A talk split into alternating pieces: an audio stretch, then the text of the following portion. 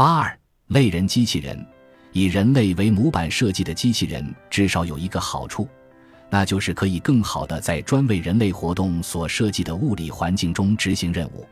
比方说，一个九英尺高的机器人恐怕根本进不了门，而一个六英寸高的机器人爬起楼梯来会异常吃力。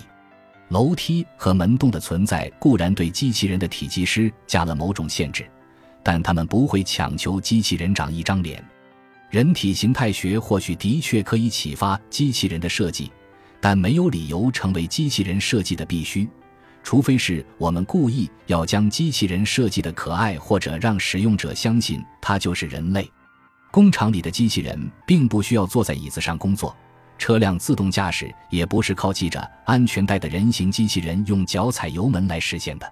与人类共存的机器需要在这个为人类的需求而设计的世界里更有效的运转，但世界也在不断变化。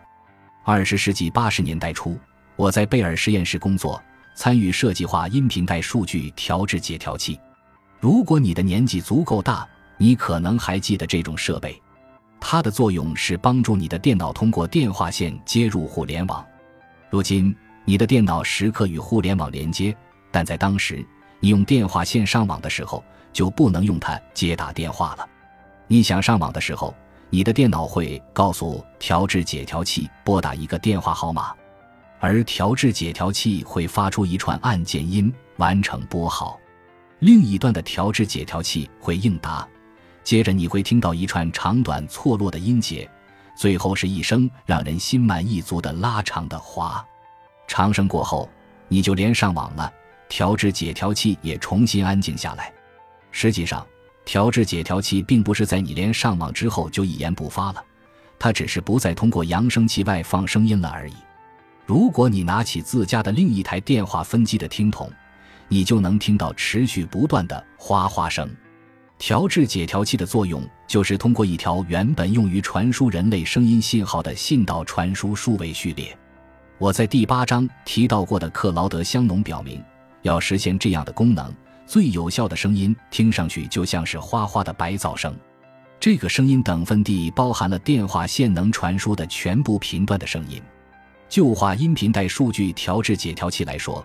一个更加累人的设计，就是让调制解调器通过电话线用人类的语言报出要传输的数位序列。如果你有幸拥有这样一台调制解调器，当你拿起自家另一台电话分机的听筒，你就会听到一零零一一一零。毕竟，电话信道本来就是用来传输人声信号的，为什么不能让调制解调器模拟人声呢？不过。这个设计真的太傻了！我参与设计的调制解调器用哗哗声，每秒钟可以传输二四百比特。要达到一样的传输速度，拟人的会说话的调制解调器必须像赶火车一样疯狂报数，反正也没人听得懂，所以这是何苦呢？现在你的电脑连接互联网的速度大概已经达到了每秒十亿比特，电脑使用的网络也不再是用来传输人声信号的了。相反，如今拨打语音电话时，你的声音会被转换为比特，通过专门用来传输比特的网络发送出去。在这个例子里，以人类为中心设计的环境，为了更好地适应机器而发生了改变。我觉得未来或许将有更多这样的例子。高速公路会变得更有利于自动驾驶汽车行驶，而发展成熟的城市将用送货上门替代店面零售。用专用的上下客区域替代停车场，人们设计化音频带数据调制解调器，是为了让它能在人类的环境中正常运转，而不是直接与人类进行交互。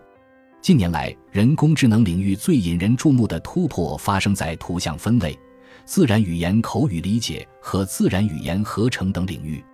这些能力让计算机变得更加拟人化。拥有这些能力的机器人不仅可以在人类的环境中工作，也会与人类发生直接的交互。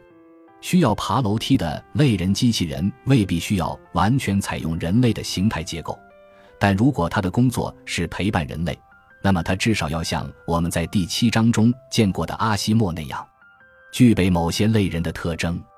不过，外形过于接近人类的机器人无疑会让人不寒而栗。中国香港的汉森机器人技术公司于二零一五年开发的机器人索菲亚有一张酷似知名演员奥黛丽·赫本的面孔，她的眼睛会眨，嘴会笑，眼眉会动，跟人说话时还会模仿人类的姿态转脸或者倾斜头部。当时，他甚至掌握了多达五十种表情。二零一七年十月，索菲亚被授予沙特阿拉伯公民身份，打破了人类对国家公民身份的垄断。但是，看着索菲亚模仿人类的表情姿态与人交谈，总会让人不安。他的姿态和表情的确使他看上去酷似人类，但不像一个正常的普通人，倒像一个非常奇怪的人。诚然。模拟人类面部表情的技术仍有待提升，但这真的是我们想要的吗？感谢您的收听，本集已经播讲完毕。喜欢请订阅专辑，关注主播主页，更多精彩内容等着你。